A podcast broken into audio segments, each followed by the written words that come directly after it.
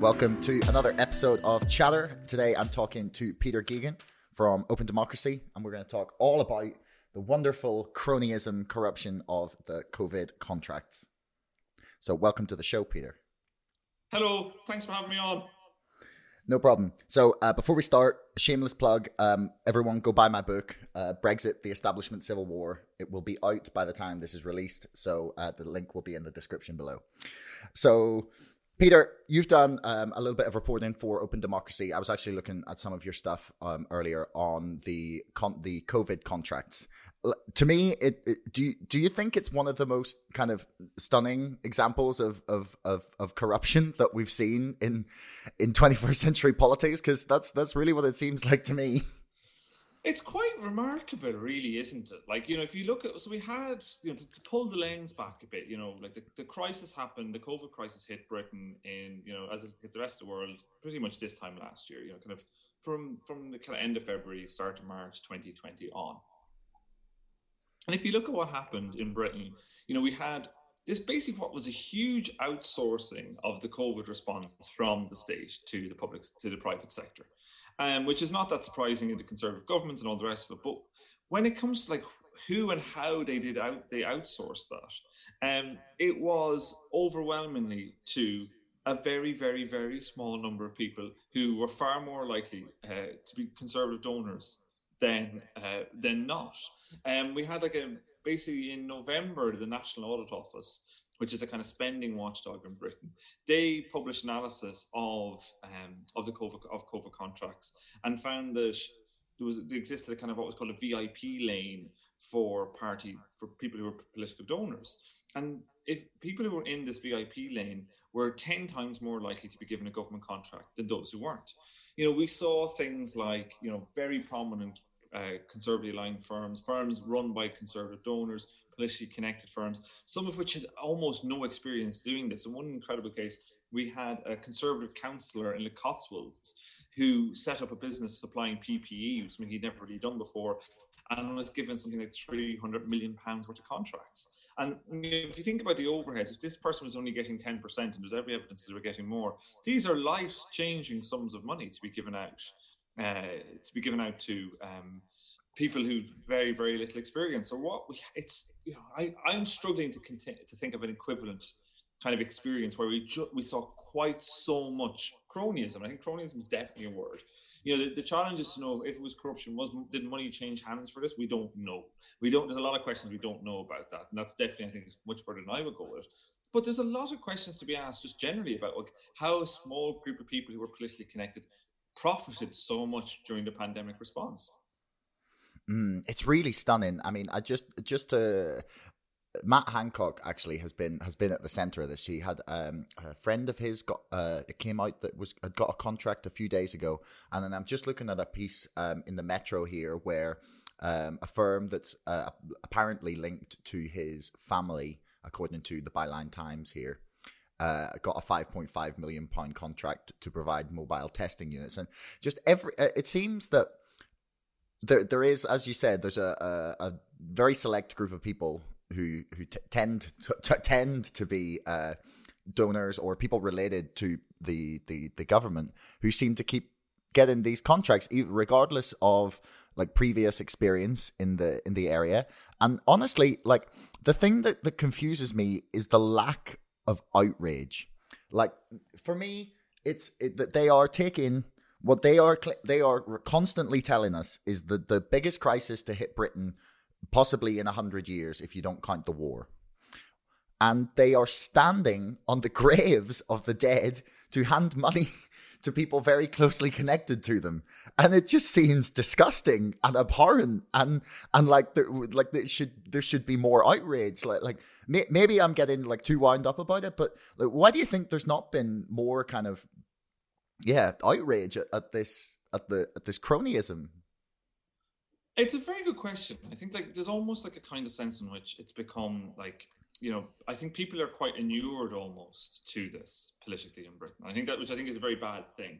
You know i think there's almost a sense in which like you know the, the politicians even that are kind of they're held in such low regard. We can see that from polls around trust in politics. So what you see is like people, politicians, basically, like the public, you know, not really kind of caring, are seeing this as something that the politicians would do anyway. Which I think you could almost argue isn't the case. You know, it's not that British politics is whiter than white until this happened. It wasn't. You know, we, we've had scandals going back, you know, cash for questions, cash for access, cash for honours, stretching back decades. You know, it's part of almost the DNA of British politics. But the scale of this and the, you know, the extent to which you can really see it, it's not as if, you know, it would be one thing if, and this does happen, like, you know, big companies give money to the Conservative Party. It's in some ways not that surprising. But a lot of these companies were either not big companies or had no experience in doing this before. Um, and it continued on. You know, it, the NAO report, the National Audit Office report, you know, it sounds geeky and all the rest of it in many ways it is, but it's really very damning. You know, this is an official government watchdog being heavily, heavily critical. You know, basic records weren't kept, basic documents weren't kept. Um, you know, basic, basic, basic checks were not being done. And when they went to try and figure out what had happened, the paper trail wasn't there. It's the kind of thing that if you know, if if you or I was to do with our tax returns, would get us into serious, serious trouble. But yet the government um, has done this with you know massive amounts of public money, huge amount. Um, one thing that always struck me, one example was during you know, and I'm sure some listeners remember during the pandemic a few months ago, there was a huge long running, like it went on for days between kind of a standoff between the central government, between Boris Johnson, the Conservative Party, and uh, Andy Burnham, the Mayor of Manchester. And Andy Burnham wanted 65 million pounds as extra additional funding for the to, for the COVID response for Manchester. Boris Johnson only gives 60 million. And that, that it went down to massive brinksmanship, over five million pounds. These contracts are worth billions and billions of pounds. Like money was floating around like confetti. Some people made their fortunes in this time last year. Uh, who had no experience in this. And there seems to be huge unwillingness in government to ask how and why did this happen? Mm. I mean, I'm looking at one of your pieces here for, for Open Democracy. Uh, actually, it's uh, it says government accused of cronyism after Tory councillor wins 156 million pound COVID contract. Um, it was just a small, uh, you describe it as a loss making firm run by a conservative councillor in Stroud, and he was given 156 million pounds to import PPE from China. And you just, it's it's the the amount of money that we're dealing with is is it's it's like almost like I, sometimes I struggle to grasp with like really large sums of money just how much is being spent. But as you said, it's it's billions. Like the test and trace system, I th- I saw an estimate the other day that suggested it cost twenty two billion pounds and not worked. And and like, why do you think it is that there is so little desire in government to push for these questions? Because if I was Keir Starmer or or uh, Keir Starmer's sta- staffer or I don't know, political advisor, you'd be begging him to hammer them over this every single day. Like you could talk about about that the, they're they're handing over your your children's future tax revenue to their mates in the midst of again, as I said, like the what they like they describe as like the biggest and most all encompassing crisis, and it is that that we faced um, in basically in living memory, and they're using it to to just give away like years and years of future tax revenue and, and blow up the national debt that, that they themselves were constantly going on about.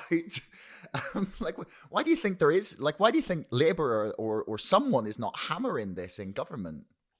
Well, to be fair to Labour, actually, like especially in the last few weeks, they've really have been very strong on this issue. Like Rachel Reeves came out on Monday with a very big speech on this. You know, if you look through uh, Hansard, you can actually see Labour have have actually decided this is an issue that they're going to push on, and they believe that there's like kind of just like you say that there's a public out there going, you know, how did this happen, and that you can talk to people about it. I think one of the challenges is that for for whatever. Like, you know, there's almost in the issue like like the work I do, like I, you know, I cover things like this. It's almost a challenge of breaking through the, the noise of the 24 hour news cycle. I do think it's become increasingly difficult, you know, to kind of put these issues of accountability and transparency onto the agenda. And I think, you know, like the, the struggles that Labour and Keir Starmer have had of making this issue cut through in some ways mirror the struggles that a lot of people, you know, that are not even struggles, but mirror Boris Johnson's, you know, kind of completely blasé attitude towards all rules and responsibilities. You know, and the fact that Boris Johnson's political career has not been damaged by things like you know the Jennifer Arcuri story, where basically a woman he was having an affair with got preferential access to all sorts of things from City Hall, including grants and trips to foreign foreign countries. Um, and for some politicians that would that would be the end of their career. But i think in some ways boris johnson's teflon nature his ability to just kind of buffoon and laugh through things has made it much harder you know in a political way for labor to get traction with these sorts of things. I think that's part of it. You know in some ways as i said earlier the public has become a bit inured to these sort of stories too. And i guess it's like as you say, the sums involved are so huge. It can be quite hard, you know, like it's a terrible kind of I'm not saying it's like it's like the communist purges, but you know that famous quote from Stalin that you know the death of one man is a tragedy and the death of a million is a statistic.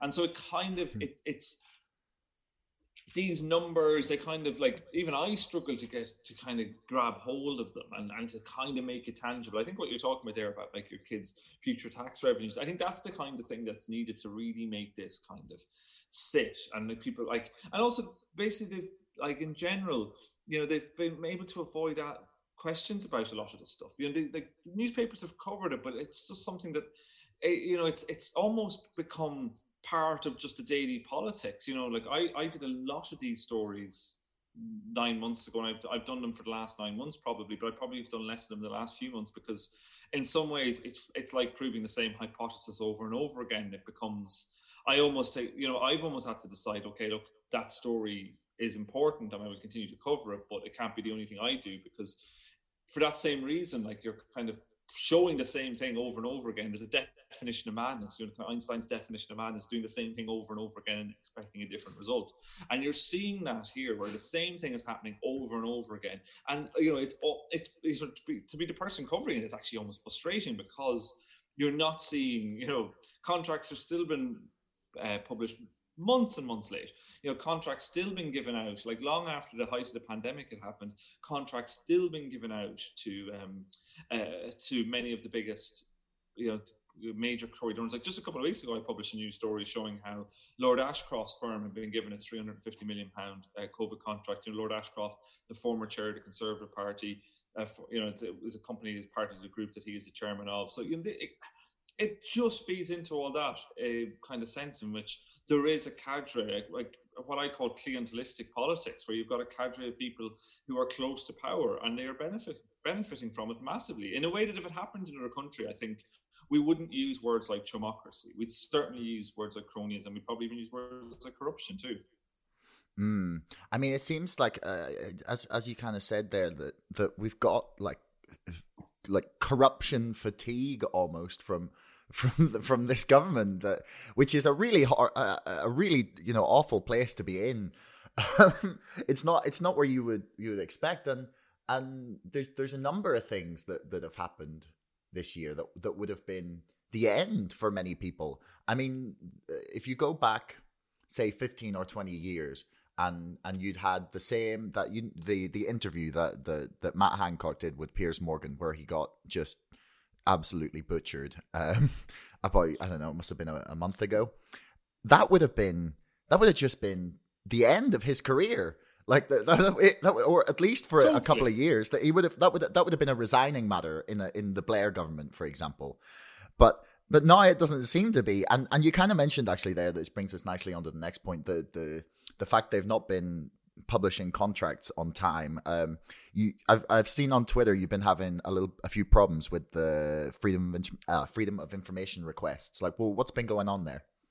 Yeah, well, so we've been doing a lot of work on FOI, and FOI is you know it's it's a very vital tool for for journalists, but for citizens too. Any kind of participation. Participation, you know, basically FOI allows you to write to any public body and request information that has been produced by or held by a public body. In in essence, so the idea is, you know, if pub, basically the rule of thumb is if public money paid for it, you should be entitled to it, which is great. And lots of stories came from FOI. I'm sure you remember the expenses scandal. You know that that was a product of FOI. That, that you know that was a product of, of documents that were produced in response to an FOI request. There's been many many stories over the years since FOI came into force in Britain in 2005 that have featured FOI. But what we're seeing in government is worse and worse uh, FOI response rates and more and more attempts to stymie and, and stop journalists using FOI and, and, obfuscate. You know, a lot of journalists really, I find, have, have almost stopped using FOI altogether because of that, because it's become increasingly difficult to get information out of government. And ironically, the hardest department to get information out of is the Cabinet Office, which is the, the department that's actually in charge of FOI. So me and my colleagues at Open Democracy, uh, Jenna Corderoy and Lucas, I mean, we wrote a report called Art of Darkness that came out in November that was just like looking at all of these things, like showing how response rates had decreased, how much harder it was, how how it was how it was taking longer to get information out of departments, how when you um, when you appeal, so you appeal to the regulator, the information commissioner's office, that was taking longer. Even when appeals went against departments, they were they weren't providing information. So just really showing what how how broken the system is. And we also discovered that within the cabinet office is a thing called a clearinghouse, and this is a place where FOIs um, that are sent round robin FOIs sent to multiple government departments are what are classified as sensitive FOIs are sent to this clearinghouse.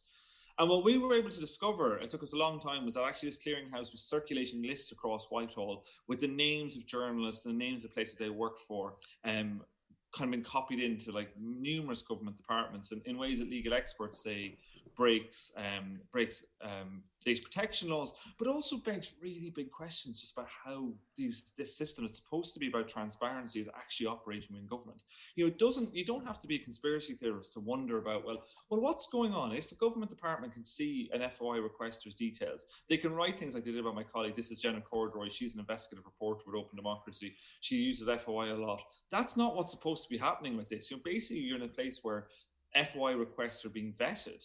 And we've found lots of evidence where sign offs are happening from government ministers in ways that are not supposed to happen with the Act. And, you know, it's not a coincidence that we're seeing, you know, what we're seeing is, I think, kind of a move away uh, to try and block transparency.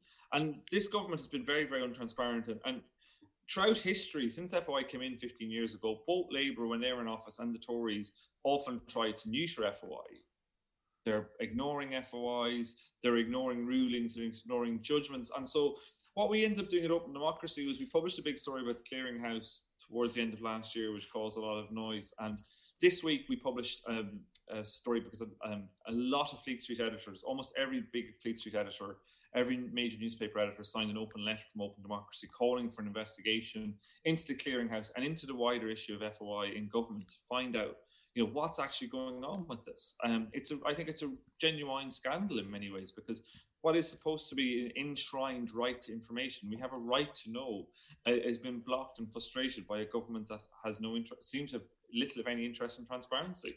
Mm. uh, do, were you on the list or any of your colleagues do you know? My name was being sub was being passed around as part of this passed around Whitehall. My colleague Jenna's name was too. Many other journalists. It's like it's that is not how this is supposed to operate. You know that you're going to have your name being circulated around government departments. Okay, these are these journalists like like me who are doing stories that like I'm sure the government aren't particularly fond of, writing books like I write. There's an FOI request from that guy. Well, like, how are we going to treat that? I mean, it's not it's not a good precedent for them to be setting. I don't I don't like this this thing that seems to be going on with modern politics, where they, everyone seems to like making lists of not non-agreeable people. it's uh, it's not a, it's not a, not a very nice trend. I don't like where it's going. Um, but what does this say about like the government's respect for like journalism and, and transparency and and how uh, have they responded in any way to that open letter that was signed? A lot of political response, even from within the Conservative Party, from the backbenches of the Conservative Party. You know, the heads of two influential uh, Westminster committees, parliamentary committees, William Wragg, the head of what's called and Constitution Affairs Committee, and the Department for Culture, Media and Sports Select Committee Chair, Julian Knight, they both made statements to Open Democracy, like asking questions about this clearinghouse, asking questions about other Conservative politicians had really strong comments. Andrew Mitchell, a former Tory minister, is still a backbench MP, he said there should be investigation. But the problem is, is actually forcing action from the government. So the only real response was the Cabinet Office published a blog post basically said article and, and, kind of downplaying it and saying there was nothing to see here. And that's unfortunately the response you get from government at the moment when it comes to raising an issue like that, where you can see cross party the people are going, this is wrong. You know, every newspaper editor on Fleet Street pretty much uh, it united everyone from the Guardian to the Daily Telegraph. The editor of the Guardian, Kath Viner, signed it. The editor of Telegraph, Chris Evans, signed the letter too. John Witherow from the Times was very vocal. The Sunday Times editor signed it. The FT's editor signed it. Paul Dacre signed it, as did Alan Rusbridger. So the former Daily Mail editor and the former Guardian editor both signed this letter. So clearly, this is something that across, it's not a partisan issue. You know, this is a bipartisan thing. This is something that unites people who are interested in freedom of speech, freedom of expression, and, and just a free press. So that's actually really interesting that everyone signed it from. Uh, that's that's actually a very positive note uh, to, to for a positive thing to think about that that at least the the press are truly united are around issues like this, which is um, not something that you see very often with the British press. Um, you'll see like some some like Telegraph columnist talking about how the government doesn't need to doesn't need to be transparent if they if they don't want to, and then all the way to some Guardian opinion piece that'll talk about how it's uh, really not about that at all and totally about something else. Um, but why do you think there's been um, so like in, in your book you talked a lot about um, the sort of dark money loopholes and the the capacity or, or the, the the way in which British politics is is kind of quite vulnerable to to dark money coming in and and being bought. Like, why do you think there's been so few moves since since Brexit and since sort of the, the this has started to become a more something that's more in the public knowledge? Why do you think there's very little been done about this? It's a good question. There's a lot of things you could do that wouldn't be that difficult either. Um, but the problem is, to be honest, the long and the short of it is um, there's a lack of political will. There's a lack of its submission to one of the ongoing inquiries, the Conservatives' idea of abolishing the Electoral Commission altogether.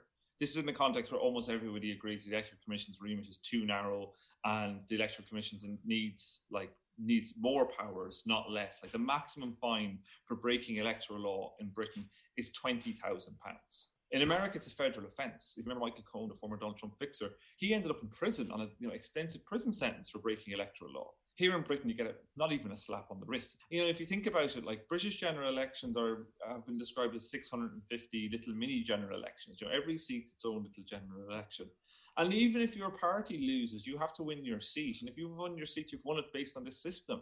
And most, uh, you know, every politician pretty much knows the system doesn't work, but they are pretty much loath to change it because they know how it works, even though it doesn't. You know, they know how they know how the broken system works, and, and many of them, I think, do fear in the broken system could be lost in that.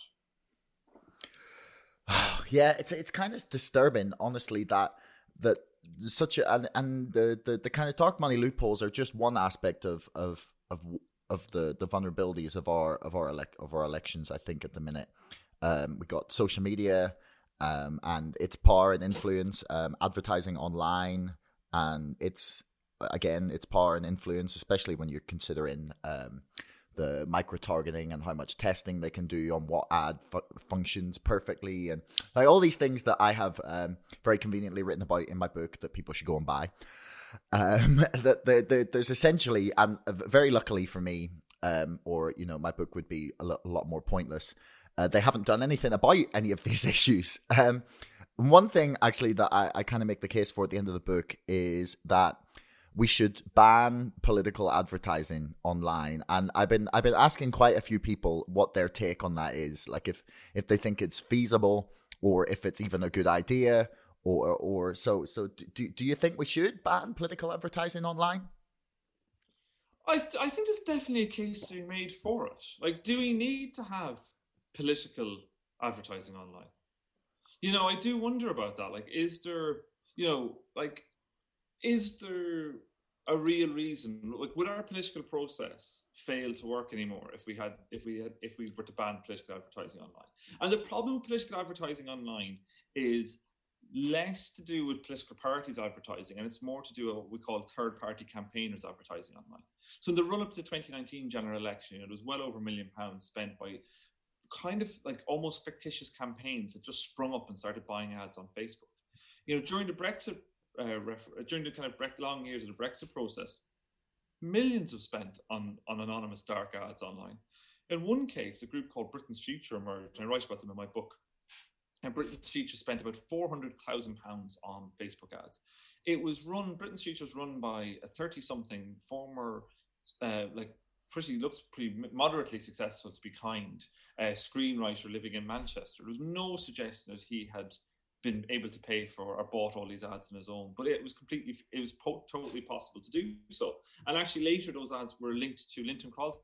Yeah, I think there's a really strong case to be made for banning political advertising online. I think there's, you know, I think it's there's a fair question. Like we had politics, we had political campaigning before we had political advertising online. You know, we didn't we didn't um, we you know political advertising online hasn't in, has it you can ask the question has it made our politics better i think it's very hard to argue that it has um, and if you look at my big the biggest problem as well is that political advertising online allows it's less to do with i think the problem is less to do with um, political parties as much as it is to do what we call third party campaigners normal campaigning because they've got no actual support would never be able to do very much um, but online, they can have a huge reach. They can buy huge numbers of ads, pretty much unlimited ads. So, like in the run up to the 2019 British general election, we saw, I think, probably about a million pounds, if not more, being spent by these um, by these kind of third party campaigners who we don't know where they come from, we don't know where their money comes from, and and I think that can warp the political process. I think so. I, I kind of do think there's a reasonable. Like, do we need to have ad- political adverts on the internet? I'm not sure we do.